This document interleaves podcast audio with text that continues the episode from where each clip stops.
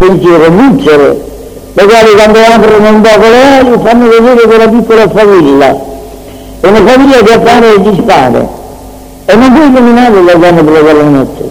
Si può darvi la sorpresa di avere un piccolo punto luminoso, né più né meno che questo, ma dopo non illumina nulla. E l'anima nostra quando si restringe nei lumi naturali è una piccola lucciola che nello sforzo del pensiero apre le ali a luce piccole dalle quali sprizza appena appena una favilla e mentre sprizza si nasconde e mentre si nasconde vuole sprizzare di nuovo.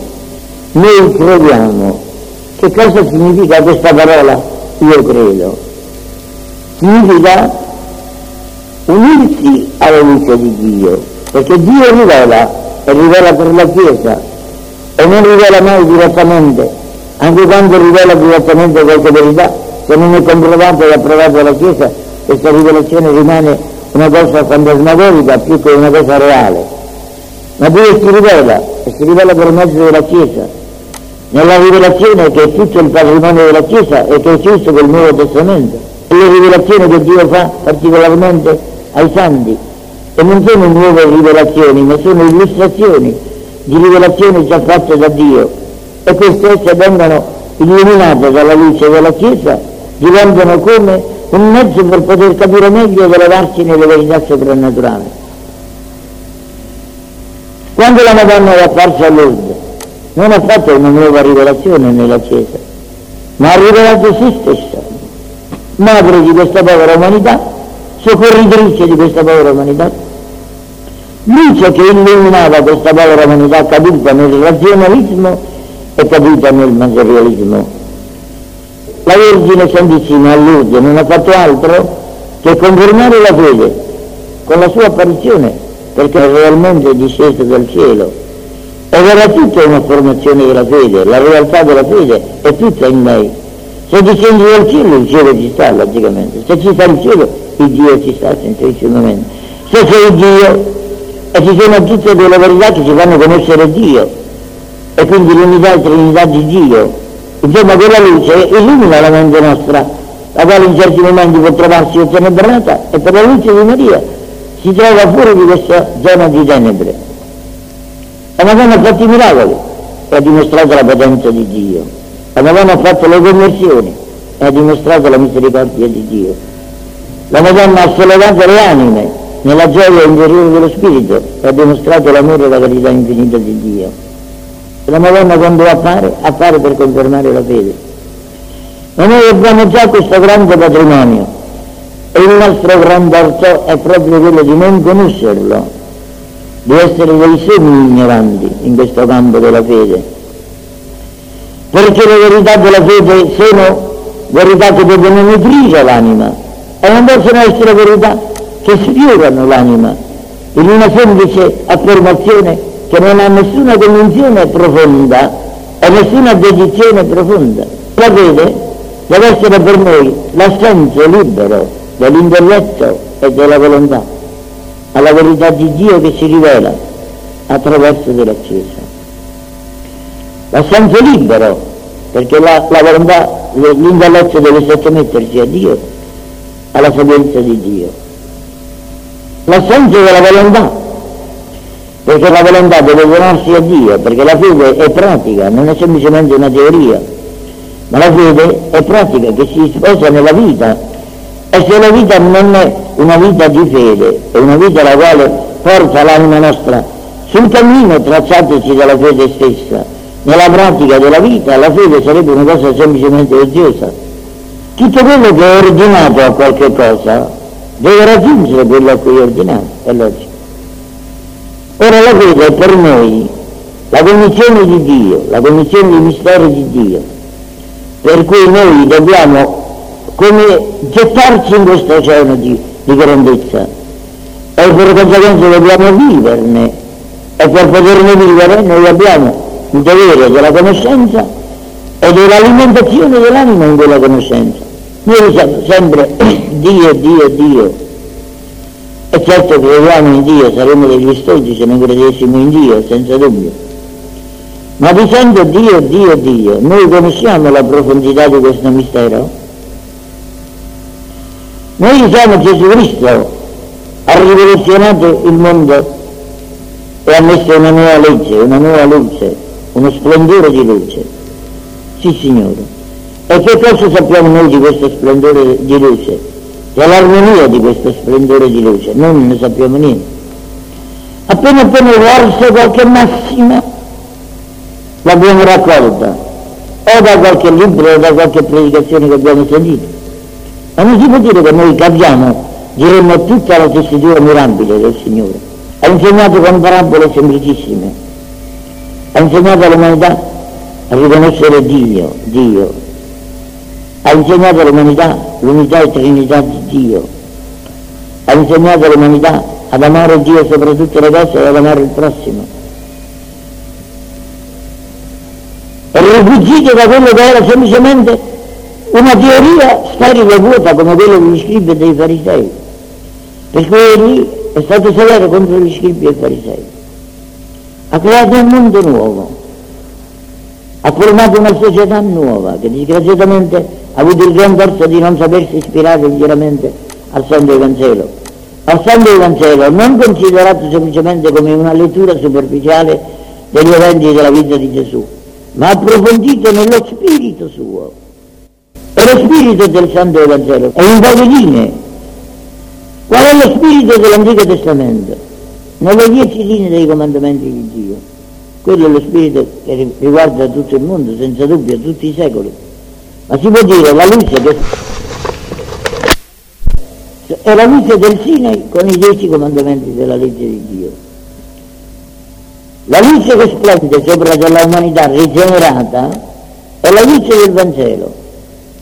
E la luce del Vangelo è una luce che deve comprendere tutta la società umana, tutti gli sforzi dell'umanità, tutte le attività dell'umanità. E se tutto si ingalala in quella mirabile luce, diventa pratica di vita e la pratica di vita diventa armonia della vita e l'armonia della vita diventa virtù e l'amore e l'amore diventa carità e beneficenza verso di chi soffre. E la carità e la beneficenza armonizza tutta l'umanità in una sola famiglia la famiglia è quella presieduta da Gesù Cristo, il corpo mistico suo, la Chiesa, che è una mirabile, mirabile invenzione, possiamo dire, del suo amore per continuare a vivere nel mondo, per con- continuare la sua missione di dolore nella Chiesa nel, e nel mondo stesso. Poi io dico, tante volte possiamo smarrirci nella fede perché il demonio ci tenta e ci fa vedere certe cose che noi non sappiamo capire. Per esempio, l'apparente trionfo del male nel mondo ci scombussola, perché noi diciamo Dio può permettere mai che il male abbia la sua, la sopravvalenza sopra del bene? Eppure noi non sappiamo perché Dio lo permette, come Dio lo permette e a che cosa è rivolto con la permissione di Dio, non lo sappiamo. Sappiamo solo che Dio è infinita sapienza, infinita bontà, infinita potenza, infinito amore e sappiamo che egli solo può donarci la vita, questo lo sappiamo. E questa è la fede, è la fede che noi dobbiamo avere nel Signore, confidando in Lui e abbandonandoci a Lui. Se la fede è rivelazione della sua eterna e divina verità, può l'anima nostra, figlioli miei cari, mescolare i nostri pensieri, le nostre storture, i nostri dubbi, le nostre tenebre a questa incommensurabile luce di verità.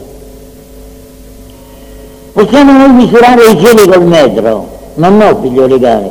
Per misurare i cieli ci vogliono i, i minuti luce, le ore luce, gli anni luce. E per misurare la grandezza della fede e la grandezza delle verità della fede ci vogliono le luci del, della eternità. E noi non possiamo misurarlo col nostro piccolo cervello. Il nostro cervello è limitatissimo. Dio lo ha elevato lo ha ingrandito, lo ha sublimato, gli ha dato una scienza la quale diventa per lui un patrimonio di vita e una vita. Ha bisogno solo di conoscerla e di viverne. Noi abbiamo il torto grandissimo di non conoscerla e di non viverne. Il mondo è un ammasso di ignoranza. Chi esercita un'arte, logicamente, deve sapere come esercitare quest'arte. Ora io fa questa semplice paragone Voi cucinate, voi altre buone donne, senza dubbio. Le martiri della cucina, sì signore. Avete fiducia nella vostra arte culinaria, senza dubbio, se no non sareste in cucina. Ora vi dico, voi dovete sapere le proporzioni che dovete osservare nella cucina, che dovete sapere. Potreste mai andare incoscientemente nella cucina e dire va bene, facciamo una cosa qualunque. Come viene, viene. E questi sono quelli quali hanno una fede superficiale, incosciente e senza saperne nulla. Pure si dicono io sono cristiano, pure si dicono io ci credo. Ma come ci credi? Ecco un altro punto della fede. La fede gradatamente deve, ricordatelo bene, diventare contemplazione. Diventa prima conoscenza, poi diventa elevazione nella conoscenza, poi diventa pratica della fede, poi diventa amore, perché è impossibile conoscere l'infinito bene senza amarlo, diventa amore. L'amore diventa ammirazione, perché è impossibile amare senza ammirare le qualità della persona amata. L'ammirazione diventa contemplazione. L'anima cristiana, l'anima vostra, dovrebbe e deve abituarsi a questa contemplazione dell'infinità di Dio. Noi siamo troppo in basso, noi non abbiamo ancora il telescopio che ci fa perché se noi guardassimo nella profondità dell'eternità noi saremmo fiamme di amore verso di Dio. Sant'Antonio Abate stava nel deserto e in generale i solitari. Qual era la loro occupazione? Pregare. Qual era la loro preghiera? Meditare. Qual era la loro meditazione? Ammirare, sollevarsi, contemplare e Sant'Antonio che stava tutta la notte in orazione, in contemplazione, e la notte gli sembrava un momento, rimproverava il sole, perché mi vieni a turbare nella bellezza delle mie elevazioni verso di Dio? La fede deve diventare come lo sviluppo dell'anima, perdonatemi, che deve tutta addolcirla, tutta penetrarla noi siamo piccoli fiori in colori. E se voi mettete un fiore in colore, lo mettete in un colore rosso, subito per i vasi capillari quel, quel colore va per tutto il fiore e lo rende rosso. Noi siamo senza colori, possiamo dire, siamo miseria, siamo stoltezza. Per quanto possiamo avere di scienza umana, di scienza terrena, siamo sempre stoltezza. Se immergiamo l'anima nostra in questo mirabile oceano di verità, e di verità placidissima e semplicissima, come placido e semplice l'Evangelo, noi allora rimarremmo tutti pervasi dalla luce di Dio. E la luce di Dio discaccerebbe da noi le tenebre della natura, le inclinazioni al male che porta con sé la tenebra della natura, lo smarrimento dell'anima nelle pene e nelle tribolazioni della vita. Io dico sempre al Signore, Signore, donaci la fede, una fede profonda. Signore, fai in modo che noi non possiamo disputare in certo qual modo, ma possiamo soltanto noi disputare per approfondire. Le discussioni sulla fede sono infette nella radice, perché noi tante volte discutiamo sulla fede con uno spirito di ostilità di obiezione, con uno spirito di riprovazione, per cui vorremmo trovare, diciamo così, una certa spiegazione, una pezza a colore. No, la fede bisogna considerarla, studiarla, meditarla, contemplarla con uno spirito di profondissima umiltà, come chi indaga qualche cosa. L'astronomo non mette il telescopio innanzi al cielo per poter dire io devo vedere e devo dire io come sono fatti i cieli. Ma lo mette unicamente in una sottomissione assoluta alle leggi matematiche che regolano il cielo. Non può mettere neppure un atomo solo che sia del proprio. Ai movimenti degli astri e non li muove lui, logicamente. Quindi per l'astronomo la sua scienza è più una contemplazione. L'anima nostra deve essere tutta di Dio, tutta di Dio.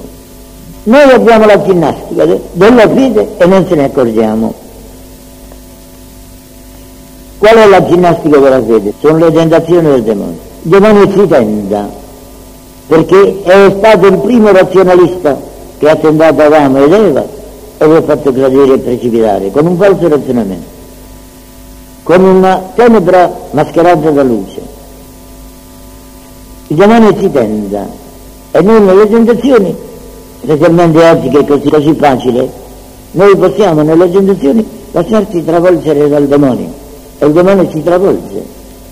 Tanto vero che tante volte noi afferriamo le tentazioni e le subiamo supinamente, non le ricacciamo. E il demonio nelle tentazioni ci presenta sempre una sovrabbondanza di ragionamento. Come succede questo? Perché succede questo? E se Dio è Dio questo non dovrebbe permetterlo. E come succede questo? Devi dire una sola cosa, credo mio Dio e ti amo e basta. Perché se tu dici credo, tu sfuggi all'insidia del demonio. Gli accalappiatori dei cavalli indomiti hanno un laccio e lo gettano al collo, cavalcando essi un cavallo di corsa e li afferrano i poledri. Il demonio così ci afferra, ci getta un laccio alla gola, ma questo laccio non lo getta soltanto alla gola, lo getta nell'intelligenza. E noi che siamo nella libertà dei figlioli di Dio, nella grandezza di questa libertà che è la fede, perché non c'è una libertà maggiore che gettarsi nell'infinito, il demonio ci accalappia, ci stringe e amareggia tutta la nostra vita e noi perdiamo la fede. I poveri infelici che hanno perduto la fede nelle sotterranee caverne del proprio pensiero non vedono più nulla, perché quando noi diciamo credo mio Dio, l'anima si eleva in alto e l'anima ha un volo verso del Signore perché Dio risponde alla parola dell'anima che dice credo mio Dio e lo dice in un profondo senso di umiltà. Se dici credo vivi, ma se vuoi scrutare col tuo cervello e col tuo pensiero muori. È la tentazione del demonio che ci cade sull'anima. Sì Signore, prova, ma è ginnastica, ed è ginnastica della fede. Per cui noi figli legari dobbiamo misurare la, la qualità della nostra fede dalla realtà del nostro senso di Dio incondizionato. Io credo, Signore, credo, e chiudo gli occhi. Sia benedetta la tua eterna verità, credo. Io credo, Signore, a tutte le cose che non comprendo, perché so che tu sei sapienza infinita. Io credo, Signore. Io credo, Signore, a tutte le cose che mi sembrano contrastanti. Io credo alla tua bontà nel vedere la miseria umana e il dolore umano, io credo, Signore. Non ho bisogno di spiegazioni, ho bisogno di sapere soltanto che tu sei nel cielo. Io credo, Signore, in mezzo a tutti gli sconcerti di questa umanità, perché non sei gli indirizzi di questi sconcerti della umanità. Abbiamo fiducia in Dio e non ci lasciamo mai sorprendere dalle tenebre della tentazione e dalle miserie della carne non c'è parola più sapiente che questa, credo mio Dio. Non c'è parola più accesa di questa, credo mio Dio. Non c'è una parola più pacificante di questa in tutti i problemi della vita, credo mio Dio. Quando noi pensiamo che siamo nelle tenebre di questa povera nostra ignoranza, ma abbiamo questo sole che sorge, credo mio Dio. Quando noi pensiamo e siamo in mezzo a mille problemi che non sappiamo risolvere, ma abbiamo colui che li risolve nella sua divina provvidenza, credo mio Dio, quando è bello. Quando pensiamo che la mente più elevata di questo mondo, che può dare tutte le lucubrazioni possibili e immaginabili, non è una mente che possa concepire questa sola parola, credo mio Dio. E il dire credo mio Dio è la scienza delle scienze, la sapienza delle sapienze, e l'elevazione dell'anima. E vivere di fede non significa semplicemente dire io sono cristiano, quasi che noi fossimo forzati a credere la verità della fede. No, noi dobbiamo vivere di fede come uno che ascende in montagna, ascende in mezzo al profumo dei fiori, alla bellezza degli orizzonti, alla sublimità del sole che sorge o del sole che tramonta, alla meraviglia del mare lontano, che perché vede un orizzonte sterminato e non c'è un orizzonte più sterminato di questo, credo mio Dio. L'intelletto si curva e si lancia nell'infinito, credo mio Dio. La volontà si piega e si lancia nella volontà di Dio per amore, credo mio Dio. Il cuore palpita ed è l'istrumento più bello che possa cantare a Dio, credo mio Dio, perché il credere suppone l'amore e l'amore suppone la dedizione a Dio. La dedizione a Dio suppone lo slancio verso di Dio completo. Per cui l'anima che pur sulla terra si trova in mezzo a mille tenebre e a mille oscurità, perché il demonio circuit querent quem doloret, specialmente nel campo della fede, per farsi perdere questa visuale del cielo, mentre noi in queste tenebre, in queste oscurità ci sentiamo smarriti, basta questo filo sublime di luce questa stella polare, meravigliosa stella polare che ci guida in questa tenebre, credo mio Dio, credo mio Dio. Oh Gesù, oh Gesù, io ti domando una grande fede e te la domando per questo povero mondo abbandonato, abbandonato nei sogni spaventosi della sua fantasia e dei suoi errori. Passa sul mondo l'uragano e l'uragano porta le tenebre e cade fitta la grandine sopra di questa povera e miserabile umanità.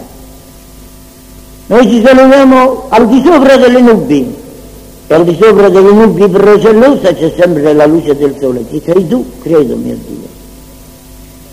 E l'anima vede come si sono realizzati i disegni di Dio nell'universo, nella povera storia di questa terra, la quale non è sola, perché chissà quante storie ci sono nell'universo che noi ignoriamo e quante armonie Dio ha messo, ha messe nella creazione che noi non possiamo percepire. Santo, santo, santo il Signore Dio degli eserciti, il Dio delle potenze. Che cos'è questo trisaggio? Santo, santo, santo? È come l'accordo perfetto di questa musica arcana e meravigliosa perché santo l'infinita potenza, santo l'infinita sapienza, santo l'infinito amore. Santo, santo, santo. E l'anima lo dice insieme con gli angeli nello slancio dell'anima sua, santo, santo, santo, quell'anima che tante volte non ha riconosciuto la santità di Dio, quell'anima che tante volte ha dubitato della potenza di Dio, quell'anima che tante volte ha giudicato Dio alla stregua dei suoi miserabili pensieri. E poi un altro vocabolario per farvi capire, figlioli miei, un altro vocabolario. Noi possiamo essere sopra di questa terra delle meschinità. L'anima ignorante che non sa neppure leggere e scrivere, ma sa dire questa parola, credo mio Dio, ha perso il volume più sublime che poteva dire ha avuto la conoscenza più grande che potessi avere. Per questo Gesù dolcissimo, donaci una grande fede. Quante volte sono passate le tenebre anche nell'anima mia, perché il demonio tenda, tenda, tenda, ma queste tenebre non riusciranno a distruggere nel cuore mio la fede, perché tu mi hai dato tanti, tanti argomenti, un insieme di fatti, di azioni, di meraviglie, di sviluppi meravigliosi che ci appariscono nell'eternità e alla luce dei quali l'anima capisce la grandezza di Dio. È il libro aperto della scrittura, è il libro dei sette sigilli dei quali parla l'Apocalisse. Su questo libro c'è l'agnello di Dio, si aprono i suggelli e i suggelli sono amore, e i suggelli sono luce, e i suggelli sono carità, e i suggelli sono splendore. L'anima è tratta da questa corrente mirabile e spinta verso di Dio. Ama, ama, ama in una felicità che non si spegne mai, in una felicità che non può perire mai. Io non so esprimermi, credo mio Dio. La luce della tua adorabile Trinità, sei potenza, sei sapienza, sei amore, credo mio Dio. La luce che viene dalla tua infinità, raggio che si poggia su questa nullità, raggio che risplende in questa povera anima oscura, ti amo mio Dio, ti amo mio Dio, ti credo mio Dio.